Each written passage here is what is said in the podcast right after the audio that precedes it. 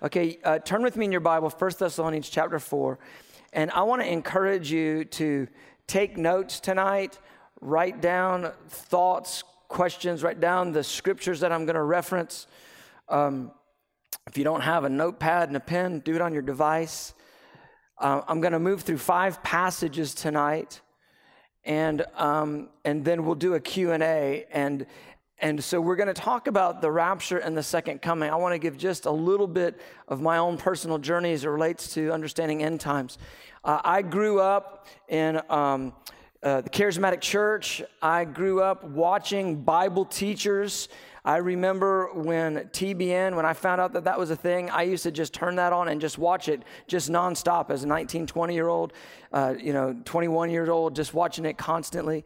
And I was always mesmerized because there was a few teachers that would get on there and they would quote so many Bible passages at you. You just, I mean, you could barely catch all of them, you know, I mean, just they're flying at you every direction. And, and you just assume that everything these guys are saying has got to be true because they're quoting so many passages at you. And, um, and I remember there were several that were specifically end times teachers. That's all they taught. And uh, so many scriptures, I thought, man, these guys have got to be right because who knows that many Bible passages? And so I just took it, you know, on the basis of their knowledge that it had to be true. I never even checked the Bible passages they were quoting. They would just throw all these Bible verses at you. And this First Thessalonians chapter 4, verse 14 to 17. I mean, we're standing right now. They've just, you know, Romans, uh, you know, I mean, Revelation chapter 6, you know, and they just go through it all. And I'll be like, whoa, whoa, whoa. And think, wow, they know so much word. It has to be true. And then I remember as a, uh, I, I, as a young man in ministry, I got into ministry and I decided one time I was going to preach on end times. I, want, I was a youth pastor for years. I wanted to preach on end times. And so I didn't, I had never studied any passages and I just had those Bible teachers on TV. And so I figured, well, what these guys said, it must be true. And so I pieced together a few scriptures with kind of the stuff that I'd learned from, you know, watching uh, Christian television. And I remember I preached this message. And uh, I remember the first time I preached this message, and this is when my youth group was a little bit unruly, but I literally had students standing up and heckling me while I was preaching. I don't know if you've ever had that experience. It's not fun. It's not a fun thing. Don't do it to me tonight. I won't like it. Just heckle me later in the hallway privately. But, uh, and, and so I, what they were doing was they were challenging me on the things that I was preaching. And, and here was the challenge I hadn't studied enough to even know if what I was saying was legit or not, because most of it I'd gotten from what the guy said on TV.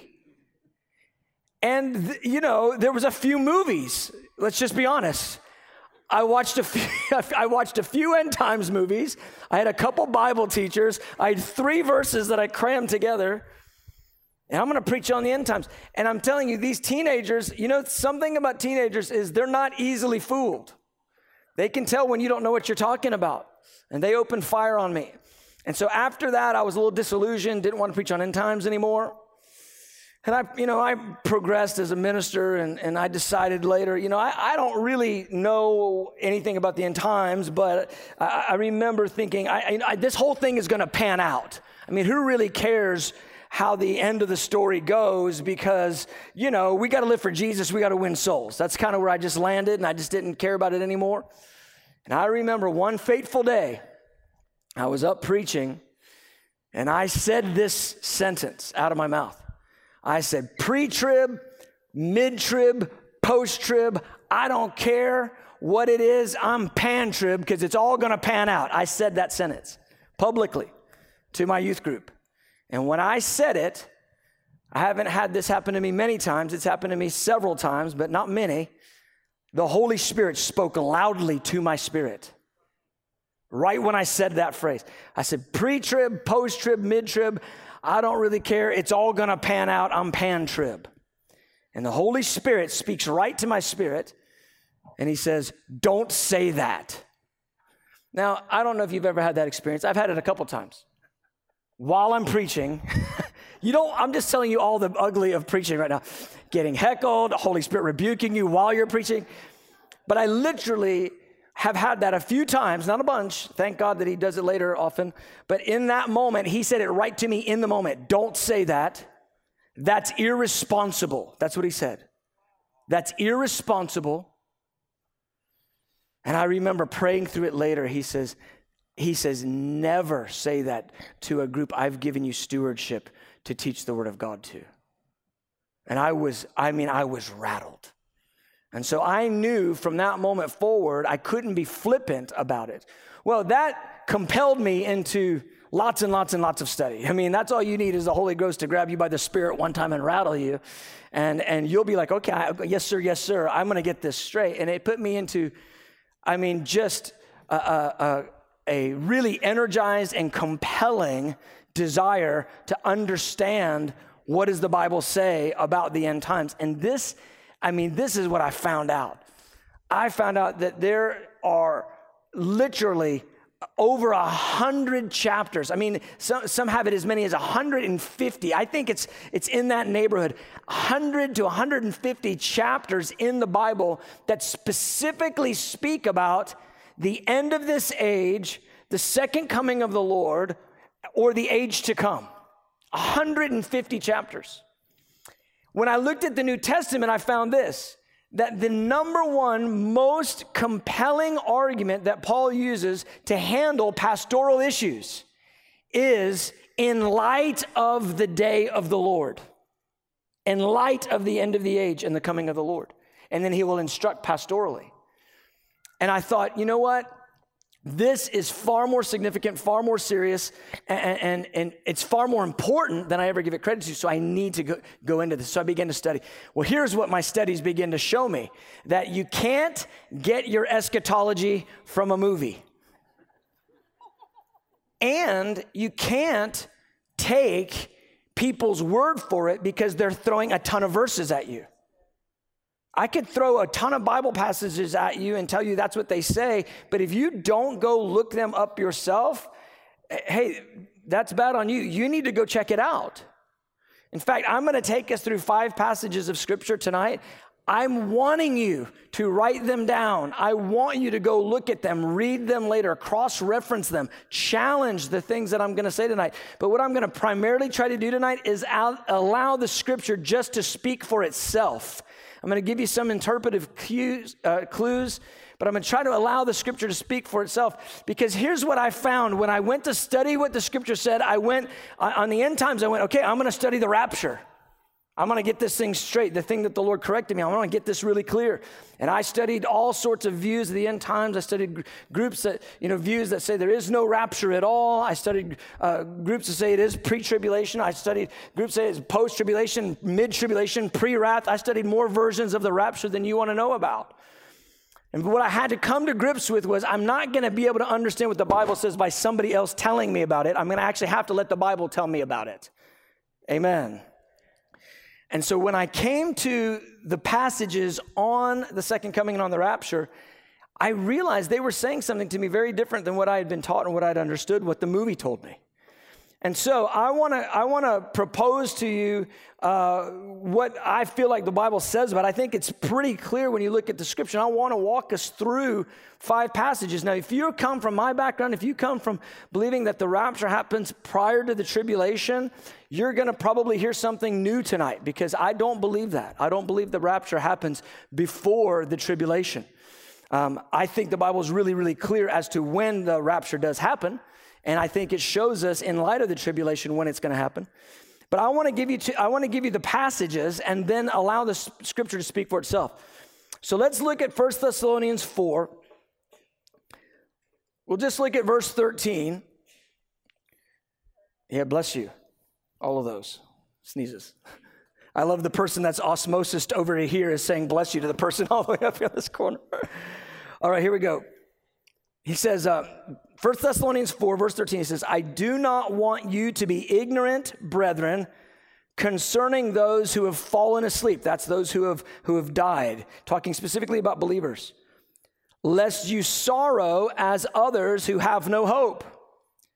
For if we believe that Jesus died and rose again, Even so, God will bring with him, that's Jesus, even so, God will bring with Jesus those who sleep in Jesus. In other words, if Jesus died and rose again, the Christians who have died are going to rise again. And he actually says that God is going to bring them, those that have died and rose again, going to bring them with Jesus. So he's talking about when Jesus comes, and this is what he's going to tell us. Verse 15 For this we say to you by the word of the Lord that we who are alive and remain until the coming of the Lord will by no means precede or go before those who are asleep or those who are dead. For the Lord himself will descend from heaven with a shout, with the voice of an archangel, and with the trumpet of God, and the dead in Christ will rise first. Then we who are alive and remain shall be caught up together with them in the clouds to meet the Lord in the air, and thus we shall always be with the Lord. Therefore, comfort one another with these words. Before I get into teaching this, I just, you just got it. That passage is so cool. We who are alive and remain until the coming of the Lord shall be caught up in the air all those dreams that you've had about flying, they're all going to come true. Hallelujah. You're going to be caught, if you're alive when the Lord returns, you're going to be caught up in the air. You're going to, you're going to blast off. Oh, I can't wait. I, I really, really hope I'm alive. I, I, want I want flight. I want to feel that.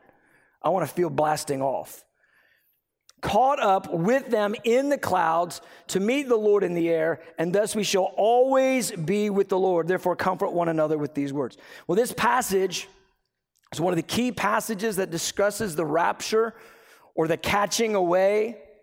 And I want to I want to give us a couple components out of this passage, and I want to move over to Second Thessalonians 2. First, I want to uh, point this out. In verse 15, when Paul is describing this issue of the rapture, he uses this term, the coming of the Lord. We who are alive and remain until the coming of the Lord. The coming of the Lord. That word coming is the parousia. That's a Greek word. It means parousia. I mean, it's a Greek word uh, that's it's parousia. It means the coming and the remaining of the Lord. It's talking about Jesus' return. It's the word that's used throughout the New Testament about 25 times about when Jesus returns. When Jesus describes it in Matthew 24, which we'll look at in just a minute, he'll talk about his coming. It's this word, parousia. It's the word that we understand when the Lord's talking about his coming, he's going to come and he's going to remain. That's what it means, coming and remaining. So, Paul, when he's describing the coming, the first thing that stuck out to me was he thought that he could be here when the Lord comes. Now, I had always been taught that believers were going to be taken up before the second coming. But Paul was really clear we who are alive and remain until the coming. I went, I mean, that first thought to me was like, oh my goodness. Well, that, that's not what the movie says. I seriously, it threw me off. I go, this can't, this is not how the movie does it. We who are alive and remain until the coming will by no means precede those who are asleep. And then he's going to, verse 16, he's going to describe what happens in the coming. In his second coming, the Lord himself will descend from heaven with a shout with the voice of an archangel, with the trumpet of God, and the dead will rise first. That's amazing to me because he's actually speaking to the Thessalonians. He's going, hey, the guys that are sleeping in Jesus, the guys that have died in Jesus, they're actually going to get up out of the ground. Now, what's, what's fantastic is this if you die right now, your body goes in the ground, your soul and your spirit goes to be with the Lord. To be absent from the body is to be present with the Lord, right? Your body goes in the ground, your soul and your spirit goes to be with the Lord. Verse 14, he says, God will have Jesus bring with him those who have fallen asleep. The soul and the spirit of those who have died in Christ, when Jesus comes, they're coming back, the soul and the spirit. But here's the thing their bodies are going to get up out of the ground. Yeah, I know. Because that's pretty intense when you think about it. You have to do the math on this just a little bit. The physical bodies are getting up out of the ground, the soul and the spirit are coming back with the Lord, and those things are going to reconnect. I like to, I know, I like to say it this way the dead body is going to get reconstituted and it's going to blast off and the soul and the spirit are going to come and connect, re- reconnect with that dead body. You're going to get back in your body. Now, you don't get the old dead body. In a minute, we'll see it. 1 Corinthians 15 is going to show us. We're going to get a better body. Hallelujah. My body, I'm believing it's going to crest six feet tall. And we all get a six pack abs. Hallelujah. I believe it. But so the dead rise first then we who are alive and remain shall be caught up. Caught up. Now, that caught up, that's a, a Greek word, har, harpazo. Harpazo. It's, it's the word that's used for rapture. There's a fourth century version of the Bible that's written in Latin. It's called the Latin Vulgate. That word in Latin is raptus. It's where we get the English word rapture. Harpazo is the Greek. H A R P A Z O, harpazo. Caught up, it literally means snatched away. We who are alive and remain will be caught up. I love it. Caught up with them in the clouds to meet the Lord in the air. And thus we shall always be with the Lord. Now, without anybody explaining to me anything about this, I read this and I said, huh, at the second coming, Jesus is going to descend with the voice of an archangel, a trumpet sound. The dead are going to come out of the graves, and then we who are alive and remain are going to get caught up in the air to meet the Lord. And we'll always be with the Lord from that point forward. That seems so, so clear to me. And, and so here's the, the challenge. Then I had to figure out well, when is the Lord coming? Because I had him coming at the end of the what's known as the tribulation. I had him coming at sort of the end of the last seven years of this age. And, and this is so, so clear that we who are alive and remain until the coming, those who are alive are going to get caught up at the resurrection of the dead. We're going to meet the Lord at the same time. Now, as you're reading this, can you see that the coming and the catching up are happening together? Am, am I adding anything to that? Does that make sense? Not all together. Okay, we good? Want me to teach it again? Want me to shut up? Want to heckle me? All right, now. No, I, I mean, to me, I was shocked when I saw that. I go, wait, so the catching up and the coming happen at the same time. Huh.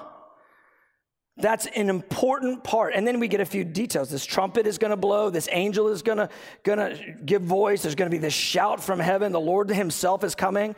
Okay. And we who alive and remain shall be caught up in, with them in the clouds to meet the Lord in the air. And we'll always be with the Lord. All right. That's our first passage on the rapture. 1 Thessalonians chapter 4, 13 through 17, 18, however one you want to look at. All right. Flip over a couple pages. Second Thessalonians chapter 2. Now, here's what we have going on in Second Thessalonians chapter 2. It's the second letter to the same church in Thessalonica. And what was going on in the uh, first century was there were these teachers that were teaching false things that Paul was going to, he had to actually write letters to correct that sometimes. So a lot of times you see Paul correcting some of the, the false things. One of the false things that was being circulated was that the resurrection slash the rapture had already happened and the saints were they were worried about that.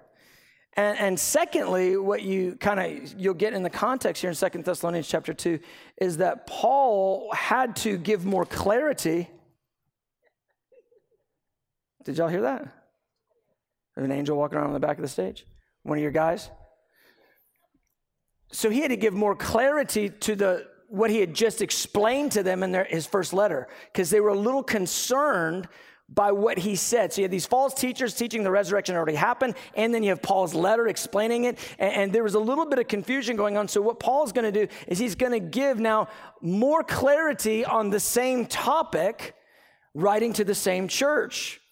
So Second Thessalonians chapter 2, verse 1 if you're with me, say yeah. He says, Now, brethren, concerning the coming, that's the Parousia, that's the coming and the remaining of our Lord Jesus Christ, and our gathering together. He uses a different term here, but it's the same concept, just exactly what he's just talked about in 1 Thessalonians 4 the coming and the catching up or our gathering to Jesus are gathering to him, we ask you not to be soon shaken in mind or troubled, either by a spirit or by a word or by a letter, as if from us. He's talking about his own letter, as though the day of Christ had come. Now it's interesting because he says the coming of our Lord Jesus, our gathering together to him, and he, he uses this other phrase, the day of Christ or the day of the Lord, and he uses them all interchangeably.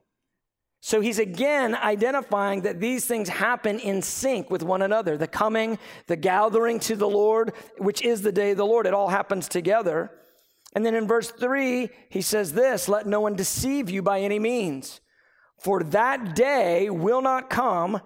And now he's going to give us two specific timing indicators that are going to tell us what has to happen first before the coming of the Lord and our gathering to him.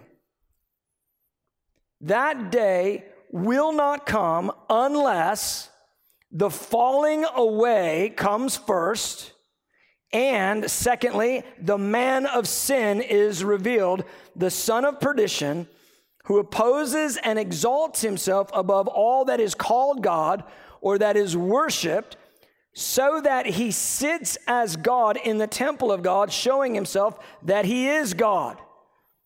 In verse 5, he says, Do you not remember that when I was still with you, I told you these things?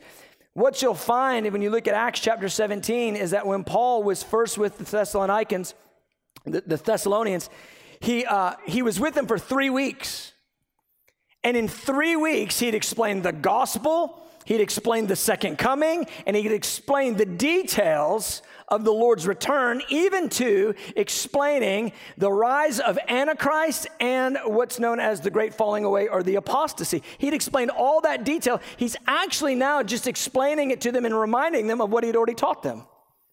Do you not remember when I was with you? I already told you these things. What's interesting to me is that Paul thought it was important enough, end times and the study of Jesus' return was important enough to actually, within the first three weeks of this new church being planted, to begin to break these things down for them. All right. So we have these two things that he puts in as timing indicators. He says there has to be a falling away first, and secondly, the man of sin, the son of perdition, has to be revealed. And then in verse 4, he describes that this man of sin is going to be revealed when he sits as God in the temple of God, expressing himself that he is God. Now, that action, Jesus refers to that action of this, this man going into the temple and declaring himself to be God. Jesus refers to that in Matthew 24, verse 15. It's called the abomination of desolation. And Daniel, in Daniel 9, verse 27, now I'm giving you the passages to look them up on your own, really look them up. He explains that exact action this, this abomination where this human being is going to say, I am God, and he's going to go into the temple of God and declare to the world that he is God. Now, what Paul's telling us is that that has to happen before the Lord returns, before the second coming, before our gathering to him. And then he also says that there's going to be a great falling away. Now, that word for falling away, the Greek word is apostasia. It literally means a departure from the faith. Another time when it's used in the New Testament, it's used talking about the Jews departing from the law of Moses, completely turning their back on the law. It's, it's, there's, there's not really any guesswork about it. It's about people turning away from serving Jesus. And so he's giving us these two really negative things that are going to happen that have to happen before uh, we're caught up with the Lord and before the Lord comes. This falling away and the revealing of Antichrist. Now, beloved, here's the thing. When you look in the earth and you see right now the number of falsehoods that have gotten themselves into the church, where all of a sudden there's massive, massive strands of Christianity that are they are uh, compromising on foundational truths of uh, Christian doctrine. Uh, what you're seeing is the beginnings of a full scale uh, falling away from the faith. We have um, a major, major movement in the body of Christ that is saying that hell is not real that there is no eternal punishment for those that reject Jesus, that everyone gets saved. Well, for decades, people have kind of been preaching everybody into heaven at funerals. Just think about that. I mean, I can't tell you how many times I've been at the funeral and it's been a very, very horrifying situation. The person clearly did not know the Lord, and everybody's walking around trying to comfort themselves, saying, Well, he's in a better place. And I'm, and I'm, and I'm sitting there grieving, going, not, not if he didn't know Jesus. He, he's not uh, in a better place. And I've seen pastors stand up and preach people into heaven that there's no way that they were born again. And, and, and everybody in their whole life knew it. Well, that kind of small compromise has now turned into massive compromise, and entire denominations erasing the concept of hell, that hell doesn't exist, that it's not really eternal punishment, that it's just for a moment that people can get out of hell, and all these things. But here's what you find when they race the idea of uh, eternal redemption and eternal retribution, when they erase that idea, all of a sudden they start compromising on so many other doctrines in Christianity. And so until now, we're, we have entire denominations that are uh, affirming uh, sexual sin as normative, affirming homosexual lifestyles, and even ordaining homosexual pastors in denominations that were born out of revival environments of full on gospel preaching. We're seeing the beginnings of it, but I want to tell you something. It's nothing compared to what the book of Revelation describes because there's a day coming, hear me very clearly. There's a day coming when the economies of the earth are going to be subject to one singular uh, world government, and that world government will be led by Antichrist. And that man, Antichrist, will be demonized at the highest level and he will require worship. He will require the nations to worship him. And if, if you do not worship this man, he will have control of all the economic systems. He will shut down the economies. You will not be able to buy or sell. Revelation 13 is really, really clear on this point.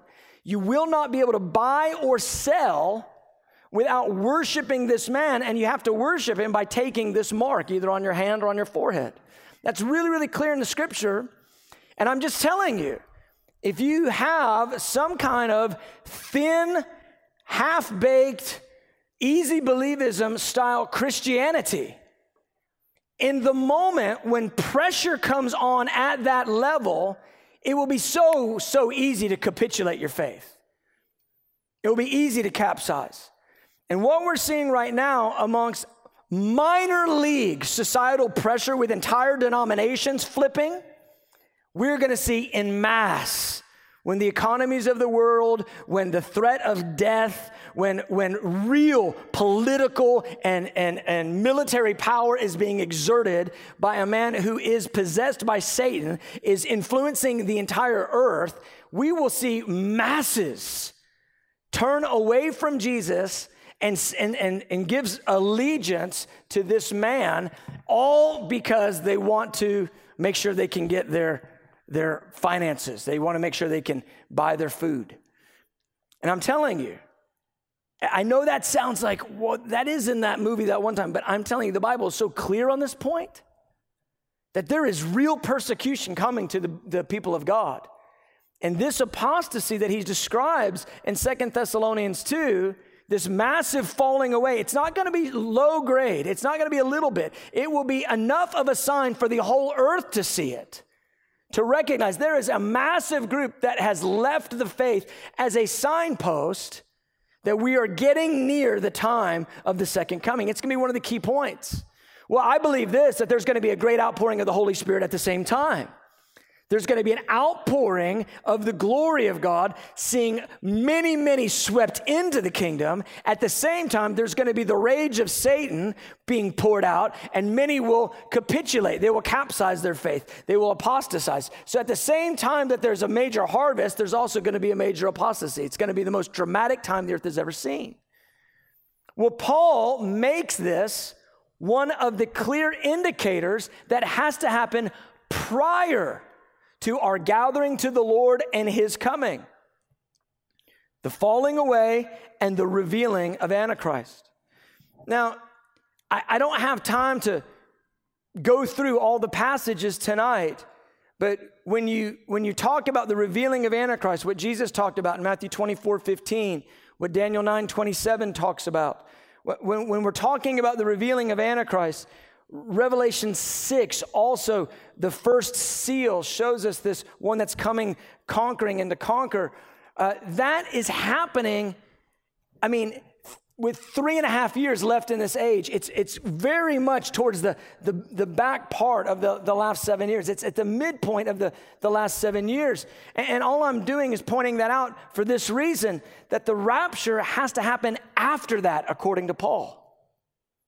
Our gathering to Jesus and his coming has to happen after the revealing of Antichrist and after that great apostasy. All right, Matthew 24, let's flip on over there. Are you still with me?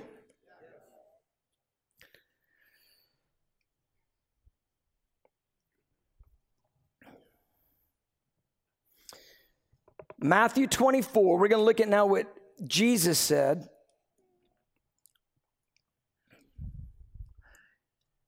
And then I'm going to reference 1 Corinthians 15 and then reference Revelation 20. And then we'll, we'll, we'll get into, uh, we'll pray for a moment and then we'll get into our time of Q&A. So Matthew 24, and I'd like you to write down Luke 21 and Mark 13 because those are the other gospels that have this exact same teaching at the exact same time from Jesus. It's known as the Olivet Discourse. Luke 21, Mark 13, Matthew 24. So in Matthew 24, I preached on it uh, a few weeks back on Sunday. I talked about the signs that Jesus called the beginning of sorrows or the beginning of birth pangs. They're the signs that happen in the earth prior to the tribulation. They're the signs that show us that we're nearing that time of the greatest crisis the earth has ever seen. Well, what happens in Matthew 24 as after he gives us those signs in uh, verses 4 through 8, in verse 9, he then says, Then they will deliver you up to tribulation and kill you.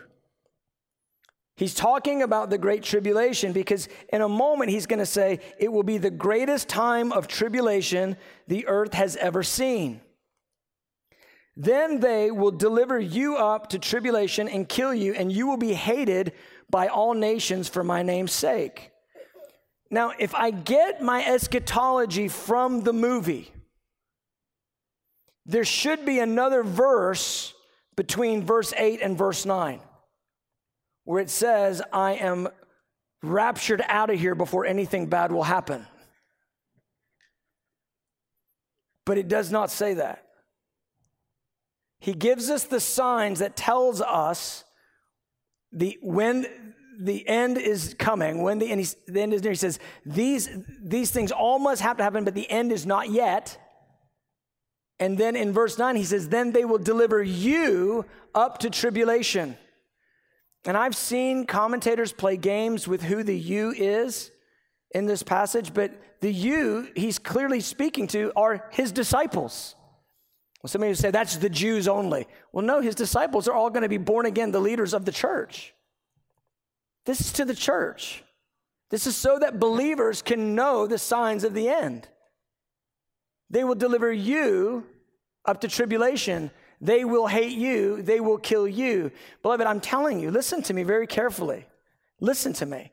There is a time coming where the whole earth will be aligned against Christianity. You think that couldn't be, and it's because you're in America. It's because you're in America. You have no grid for this. Just ask our 125,000 brothers and sisters who are right now in North Korean concentration camps what the price is for serving Jesus.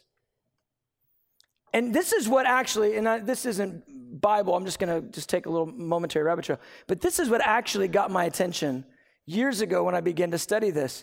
Because I had been told I was going to get out of here before anything bad had happened, that we're going to get raptured out of here before there's any tribulation, before there's any martyrdom. And I realized that story doesn't work for our own brothers and sisters who are in closed nations. They're being put to death in northern Nigeria. They're being put to death in the Horn of Africa. They're being imprisoned and put to death in, in, in North Korea. They've been uh, put to death and they've been put in prison in China and in so many other nations. And then just a few years ago, when we saw ISIS get flared up, what would we see? They would be parading Christians out in front of everyone, uh, and these guys under an Antichrist spirit beheading Christians for the whole world to see. How can you rightly tell our own brothers and sisters that no bad things are going to happen? No tribulation is going to happen to you because you're going to get caught up out of here before anything bad happens. That is a Western American mentality and doctrine. Now, listen, I'm not mad about it. There's really good people who I really honor and love and respect that believe and teach that. I, I, I'm not here to pick a fight, but I'm here to tell you that there's a different version of Christianity that the Bible gives us. And here's Jesus from his own mouth telling the leadership team of the church they will deliver you up to tribulation. All the nations of the earth will hate you and they will kill you for my name's sake. And then he goes on and explains false prophets and lawlessness. The love of many will grow cold. That verse 12, the love of many will grow cold, there's your apostasy. Because when he's talking about the love of many growing cold, he's referring to believers. But he who endures shall be saved. And the gospel will be preached. At the same time, all this bad stuff is going on, this tribulation is going on. The gospel will gain penetration throughout every single nation of the earth. This gospel of the kingdom shall be preached in all the earth in every nation as a witness, and then the end shall come. Verse 15, he's going to talk to us about the abomination of desolation and the impact it's going to have on, on Judea. Verse 21, he says, Then there will be great tribulation, such as not such has not been since the beginning of the world until this time, nor ever shall be. Some people say, well, see, this was all fulfilled in the first century. And I go, well, you would have to say that the first century tribulation that was localized around Judea was worse than, say, World War II. 12 million Jews worldwide put to death. And clearly, We've seen greater tribulations since the first century, but what Jesus is pointing to is a tribulation that is the greatest that the earth has ever seen. A time of persecution, a time of martyrdom that the earth, the greater than the earth has ever seen. It's still yet to come. And his instruction to the believers is that they're going to be there in it, and they need to endure. And I believe we've done a massive disservice by telling American and Western Christians, you have nothing to worry about. We're all going to get out of here before anything bad happens. But here, let's look at what Jesus says. We'll pick it up in verse 27. He says, For as the lightning comes from the east and flashes to the west, so also will the coming of the Son of Man be. That's Parousia. Same word. He goes, Here's what it's going to look like when I come. He goes, Wherever the carcass is, there the eagles will be gathered. That's just a simple way for him to say, and the, all these signs are going to show you that it's the time. Wherever there's a carcass, there's those eagles, there's those animals eating on it. He goes, Whenever you see these signs, it's telling you that the time is on it, the time is now. And so he goes, Here's what it's going to be like with the coming of the Son of Man. It's going to be uh, lightning flashing from the east to the west. And then look at verse 29. Here he goes. He's going to explain the coming. Immediately after the tribulation of those days, the sun will be darkened and the moon will not give its light. The stars will fall from heaven and the powers of the heavens will be shaken. The sign of the Son of Man will appear in heaven, and then all the tribes of the earth will mourn, and they will see the Son of Man coming on the clouds of heaven with power and great glory. And he will send his angels with a great sound of a trumpet, and they will gather together his elect from the four winds from one end of heaven to the other. He will gather the elect. The, this word from the four winds is talking about from the four directions. From one end of heaven to the other, he will gather believers. The angels will gather them in the air. As the Lord is coming, angels are gathering believers in the air. Again, Jesus putting the exact same things together that Paul put Believers dead in Christ rise, those who are alive remain up in the air, Jesus coming, and here we have Jesus coming, and what do we have? Believers being gathered together to Jesus. At the coming of the Lord is this fascinating event, the rapture, but beloved, it happens after that last season of greatest tribulation that the earth will ever see. All right, two more passages 1 Corinthians 15. Flip on over there. I'll go another 10 minutes and then we'll transition into a time of questions and answers. I told my wife to get a question ready just in case everybody was quiet.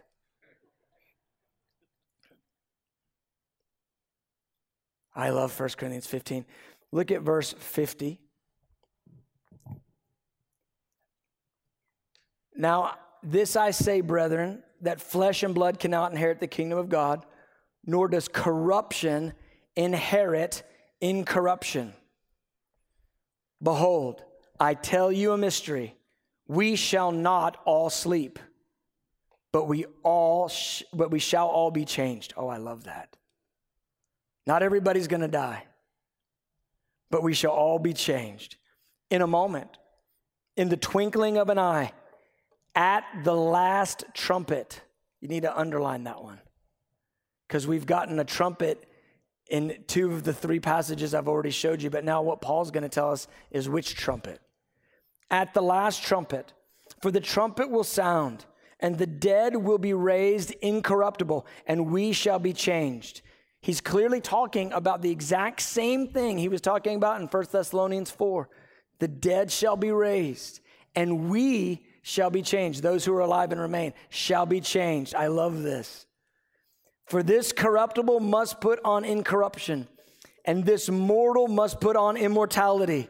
So when this corruptible is put on incorruption and this mortal is put on immortality, then shall be brought to pass the saying that is written Death is swallowed up in victory. O death, where is your sting? O Hades, where is your victory? The sting of death is sin, and the strength of sin is the law. But thanks be to God who gives us the victory through our Lord Jesus Christ. Hallelujah. Beloved, you and I are going to be changed. All of us are going to be changed. So a minute ago, when, we, when somebody in the back was like, "Ooh, the dead body's getting out of the grave, like zombie apocalypse," no. When that dead body gets up out of the grave, it's going to get kissed with glory. That dead body is going to get kissed with glory. You and I are going to get a glorified body. Now, this is so amazing, so shocking, so fantastic. Not only does your body get resurrected, it gets kissed with glory. The glory of God is going to come on your body and transform you. I love how uh, John said it. He says, Beloved, it hasn't been revealed what we shall be, but we know when we see him, we shall be like him. And there is a massive transformation coming to your physique. That's why I'm shooting for six foot and a six pack abs. But we are going to have glory permeating every fiber and every pore of our being. The capacities that you have for sight and sound, smell and taste and touch, they are all going to pin on 10. Everything that you're able to do is going to get a massive, massive upgrade. And the reason why is this God wants you to be able to interface with this natural place and with heaven all in one reality. He's giving you a suit that enables you to do both. You remember when Jesus came back after the resurrection and he kind of just slipped through a wall and was in the midst? Beloved, you're going to get a body similar to his. I'm looking forward to that walking through wall thing. I'm looking forward to the flying thing. I'm looking forward to be able to stare at God and not melt thing. I'm looking forward to that. He wants us to interface with him without any veils. So we're going to get a resurrected and glorified body. Romans 8 says this that we're on a crash course to being glorified. And you and I are going to be able to interface with the uncreated God with nothing in the way. And this change, this incorruptible that you're going to put on is going to enable that. Well, that happens when the Lord raises the dead in Christ, and then we who are alive and remain are caught up, like 1 Thessalonians 4 says. Here in 1 Corinthians 15, he just says, We're to be changed. We're to put on immor- immortality, incorruptibility. But he says an interesting timing indicator in this passage. At the last trumpet. Now, the other passages Paul was unpacking, he says, eh, the trumpet of God will sound. But he didn't tell us which trumpet. But here he actually tells us at the last trumpet. Now, how many of you know in the book of Revelation there are seven trumpets? How many of you know that? There are seven trumpets. Do you know that at the last trumpet in the book of Revelation, you can find this in Revelation chapter 10 and verse and chapter 11. Do you know that at the last trumpet, this, this voice comes from heaven and says, The kingdoms of this world have become the kingdoms of our Lord and of his Christ, and he shall reign forever. Now, why would that shout be coming at the last trumpet? Because Jesus is returning at the last trumpet, just like what Paul says right here in 1 Corinthians 15. At the last trumpet. Now, somebody would say, well, Paul, he didn't know that John was going to see seven seals, seven trumpets, and seven bowls. I say, well, that, that's fair enough. Maybe, maybe he wouldn't have known that in his natural mind. But I do also know this about Paul that Paul had heavenly encounters where he got stuff directly from the throne of God, stuff that he said he wasn't even able to explain, he wasn't allowed to unpack it. It's very easy for me to believe that the same Holy Spirit that took John on that wild ride in Revelation and showed him the wrapping up of this age, showed him the seals, trumpets, and bowls, that same Holy Spirit informed Paul that this change is going to happen at the last trumpet. It's very easy for me to believe that. That is not a stretch in the least. So, Paul gives us in this passage this really interesting point that we put on immortality, and all this happens in a moment, in the twinkling of an eye, at the last trumpet. All right, last passage, Revelation 20. And then I want to pray. I want to pray for people in the room that you're, maybe you're like me years ago and you said, man, I don't, I just, I don't, it'll all pan out. But maybe you're feeling like, no, I want, I want to know this stuff. I want to get revelation on the word. I want to pray for the spirit of revelation to come on you, to study those 100, 150 chapters of the end times, understand what the scripture actually says about the return of the Lord, the end of this age, and the age to come. All right, Revelation 20, last passage. In Revelation 19, we have the kind of that epic, starting in verse 11, this Jesus riding this white horse. We see him in that second coming. And, and John is continuing to unpack the detail of it. And I, I want to read this from the New International Version just because I like how they treat the text better. They, they make it really clear what it actually says. So now John is seeing in chapter 20 Satan being thrown into the bottomless pit. He's seeing uh, that there's a thousand years that are going to ensue on the planet with Jesus ruling and reigning. And uh, he begins to see that there are, are, is going to be authority given to saints who lived in this age to rule and reign in the next age, that there's this continuity between the ages. And this is what he says in verse 4 I saw thrones on which were seated those who had been given authority to judge. And I saw the souls of those who had been beheaded because of their testimony about Jesus and because of the word of God. They had not worshiped the beast or its image and had not received its mark on their foreheads or their hands. They came to life and reigned with Christ a thousand years. Now, he's talking about believers during that time of tribulation, just what Jesus talked about, when the whole world's going to hate Christians and put many to death. He's talking about people who said no to receiving the mark of the beast, who said no to the sway of this world system, that did not capitulate their faith. They stood through it and it cost them their lives. That's what he's talking about. In verse 5, he says, and, and, and I like how the NIV does this, it puts in parentheses, says, the rest of the dead did not come to life until the thousand years were ended, talking about those that died at the same time as these believers died during the, during the Great Tribulation. He said, The rest of those that died, they don't come to life till after the thousand years are ended. And then it says, This is the first resurrection. What is the first resurrection? The coming to life of those who were put to death under the reign of Antichrist. When those who are put to death under the reign of Antichrist, when they come to life, that's the first resurrection. Okay? Why is that important?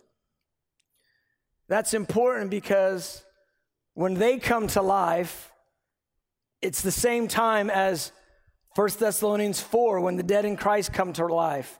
1 Corinthians 15 when those who have died come to life. How do I know it's the same time? Because it's the first resurrection.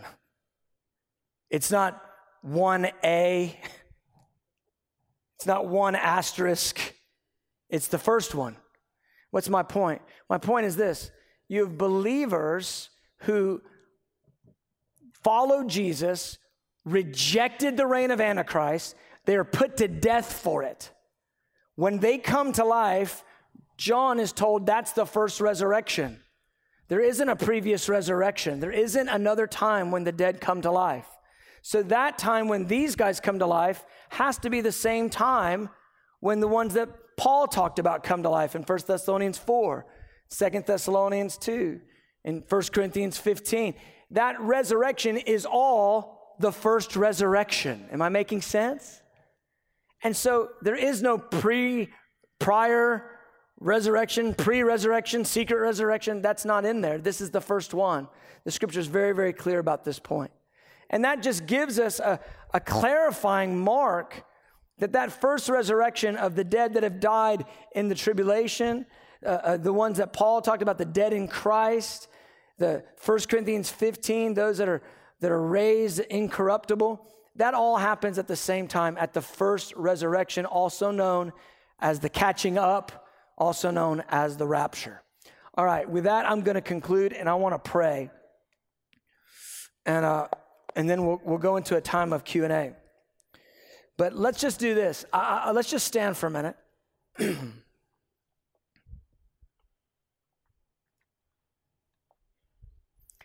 And if you just say, you know, maybe you'd say to me, I really want the Lord to give me revelation about the end times. I want to study the scripture. I remember I was in a, a meeting one time and I heard a guy preach on the end times, and I thought, I don't know anything he's talking about. And they gave a call. They said, We want to pray for people to get revelation on the end of the age. And I remember I, I, I, came forward and I didn't know what I expected. And I remember this little lady just came and put her hand on me. But after that time, I had such a hunger to get in the Word, to study the end times. My wife could tell you I would stay up till two and three in the morning. I was reading everything I could get my hands on because I wanted to understand it. I didn't want to just leave it to someone else to explain it to me. And so I want to pray for that same kind of zeal and that spirit of revelation to come on you. I don't have to put my hand on you, but I'm going to pray and ask the Lord. If you'd say, man, that's me, I really want that. I want the spirit of revelation, especially for the understanding of the end of the age. I want that to come on me. I want to know the times and the seasons to discern biblically what the Bible's saying about how this age is going to wrap up. I just want you to put your hand on your heart. And I want to pray for you right now because I believe the Lord's going to release revelation to so many in this hour. So, Father, in the name of Jesus, I'm asking for the spirit of revelation. Let it come on many. Let it come on each person. Say, I'm hungry for this.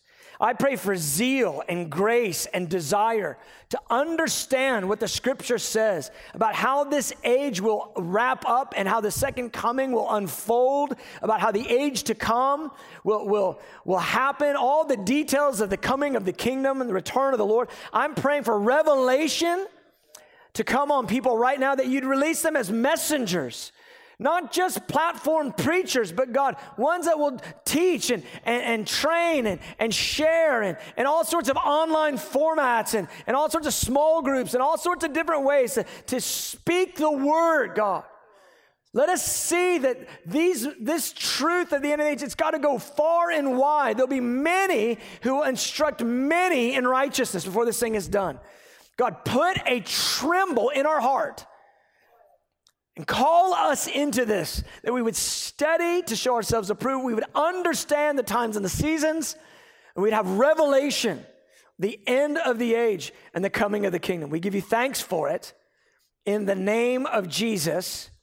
And everybody that agree with that said, Amen. Amen and amen. All right, you may be amen. seated. Okay, you may be seated with uh, Aisha and Chad. Come here real quick. Aisha and Chad, they're going to be our runners. And how we're going to do this, hopefully you have some questions answered.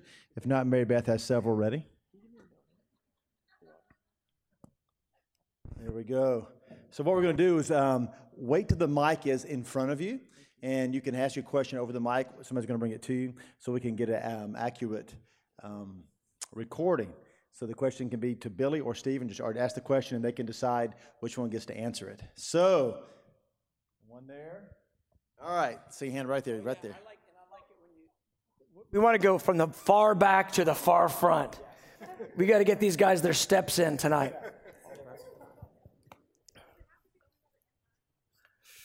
Uh, it, it, doesn't have to be about the end times, but it is helpful if we stay kind of, you know, a little close to it. Is it a question and a comment? Okay. okay. First comment. Um, I don't know if you bear witness. I'm just going to throw it out there. Um, sometimes I was just told this like last week in my spirit be careful that we only think about the return because we may forget to do the things that we're supposed to do to bring people ready for the return. Just an idea, just an idea. And the question is um, in your studies, have you come across uh, what I feel like I've come across before that says pray that something happens before so that we are taken before the tribulation? It seems like there's a, a verse that I've come across that says pray that you will be taken before the tribulation. So is that like optional for us to do? Right. So I think you're referencing, I want to say it's the last verse of Luke 21. Does that sound right to you? Um, that I think it's pray that you may be counted worthy to escape all these things. Is that the phrase you're thinking? Is it like Luke 21, 36? I should maybe have my Bible open. Yeah, it's 2136. Yeah, so you're just quoting Luke 21 36. Um, yeah, and I, and I appreciate that idea. What I think Jesus is saying in context is the idea of escaping it via his protection versus escaping it via his extraction. Which, when you look at the whole biblical narrative, when you look at like Revelation 3:10, I'm just throwing a verse out there that you may be familiar with, keep you from the hour of testing. The idea is he protects us within the sphere of the tribulation versus extracting us fully from it.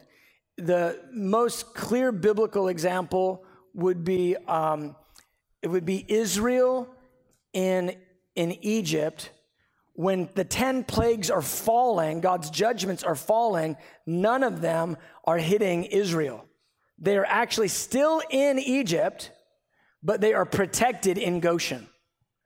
And I believe that Luke 21 36, Revelation 3:10, several of the verses, they give us indication that there are going to be these areas of heavenly influence where God is going to protect believers inside of the sphere of the judgments of God falling, the, the, the rage of Satan falling.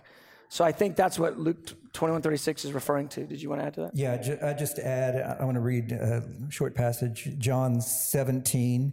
I'll start in 14. Uh, it says, I have given them your word. Jesus is praying to the Father about his disciples. He says, I have given them your word, and the world has hated them, for they are not of the world any more than I am of the world. My prayer is not that you would take them out of the world, but that you protect them from the evil one. And so that's the idea of what he's he's talking about, and he's talking about all the dissipation uh, that's going on at the time. And he goes, protect them in the midst of all of this terribleness that's going on, that, that they would be able to escape the corruption that's coming upon the world. Uh, but he's not asking the Father to take them out of it, but that they would persevere through it and endure through it. And that give that passage the 17, 15, John. Yeah, John 17, 15. And that's the same exact uh, two words, keep you from the hour of testing from Revelation 3.10 that many people quote. They say, Revelation 3.10 promises us he's going to keep us from the hour of testing. It's the exact same two uh, Greek words, that same verb form, and it's keep you from it in the midst of it. In other words, protect you in the midst of it. Okay, who's our microphone Olympians?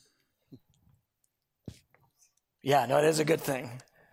I'm thankful for that myself. Thank you for taking this question. Of course. Uh, your zeal for the word is apparent.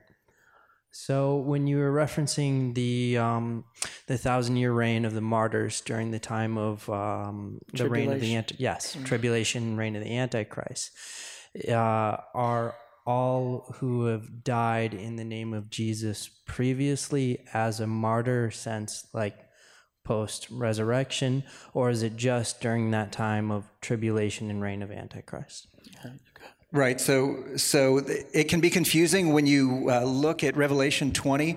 Um, it can make you think, if you read it real quickly, you can think, hey, if I want to be alive during the millennial kingdom, during that millennial reign of Jesus, then I have to get my head chopped off under Antichrist. And that's kind of the question, right? But that's what it, if you read it quickly, that's what it can look like. But you have to realize that, that what he's doing is, is he's actually already referenced a huge um, portion of, of the um, population. Uh, he, he says, uh, I saw seated on the thrones those who had been given authority to judge. And then he gives a subset of that group. Then I saw. Then I saw, um, which is those who've been martyred under Antichrist. Okay, so you don't actually even have to be martyred to rule and reign with him for a thousand years. You have to be one of those given authority to judge. And Paul tells us real clearly, he goes, Do you not know that we will judge this, the, um, uh, we will judge angels even. So he's talking about the ones given authority to judge is all believers. So who rules and reigns with Jesus during that thousand years? It's all believers. And we know that because he's talking about the first resurrection, right? And Billy just made it clear in his, in his teaching that the first resurrection happens at the rapture and the second coming, right? That's when that happens. So every believer who's first the dead will rise and then the living will rise and will be changed. All of those. So all believers get to rule and reign with him for a thousand years. Does that clarify? Great.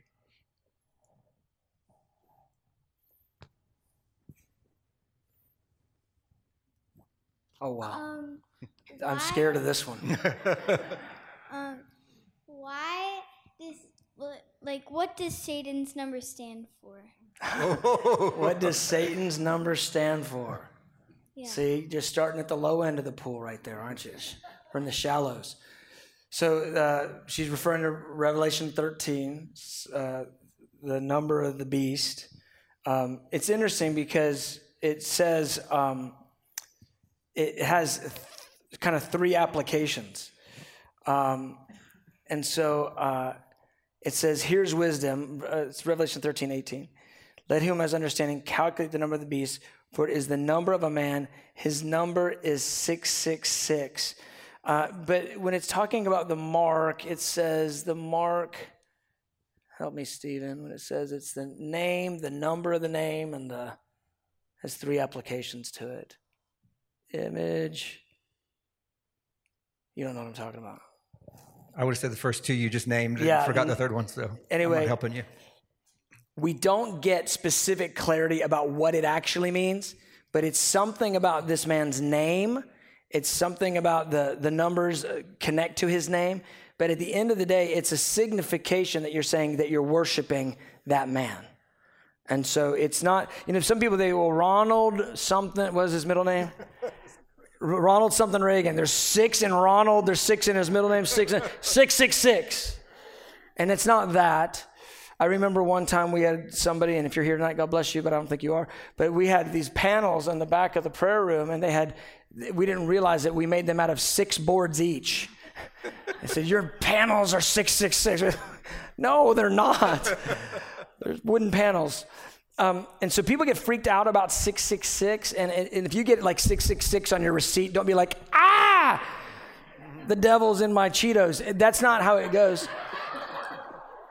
but it's a it's a sign, a signification that's that identifies you with that man. I'm sure in that day it will actually have a lot more detail to it. I, I've seen uh, guys explain how this could have an Arabic something to it. It could have a bunch of different you know applications to it. But uh, the one verse that says it's his name, the number of his name, and maybe it's the mark, his name, and the number of his name, and um, and so that is what we get with it. We don't get much more than that. So I'm not going to add more than that, but that's a great question. Really smart one. I would, I would say a couple things. One, um, you'll, you're, you'll hear people say, and, and I agree with this idea, that there is the idea that three would be the number of the Trinity, the number of God, and six being the number of man because man was made on the sixth day. So it's kind of this declaration man is God, exalting a man over God, saying man, man is God. But there's, I think that there's going to be way more to it than we can see now. And that's, that's what, what your dad was saying, is that, that in that day, we're going to look and it's really going to confirm that this is the guy rather than being a predictor of, oh, we know this is the guy in advance. The passage I'm trying to quote is Revelation 15 2. It says, Those who have the victory over the beast, over his image, over his mark, and over the number of his name. It's the beast, his image, his mark, and the number of his name. So somehow all those things are kind of brought together with 666, if, if that's exactly what it is. Okay.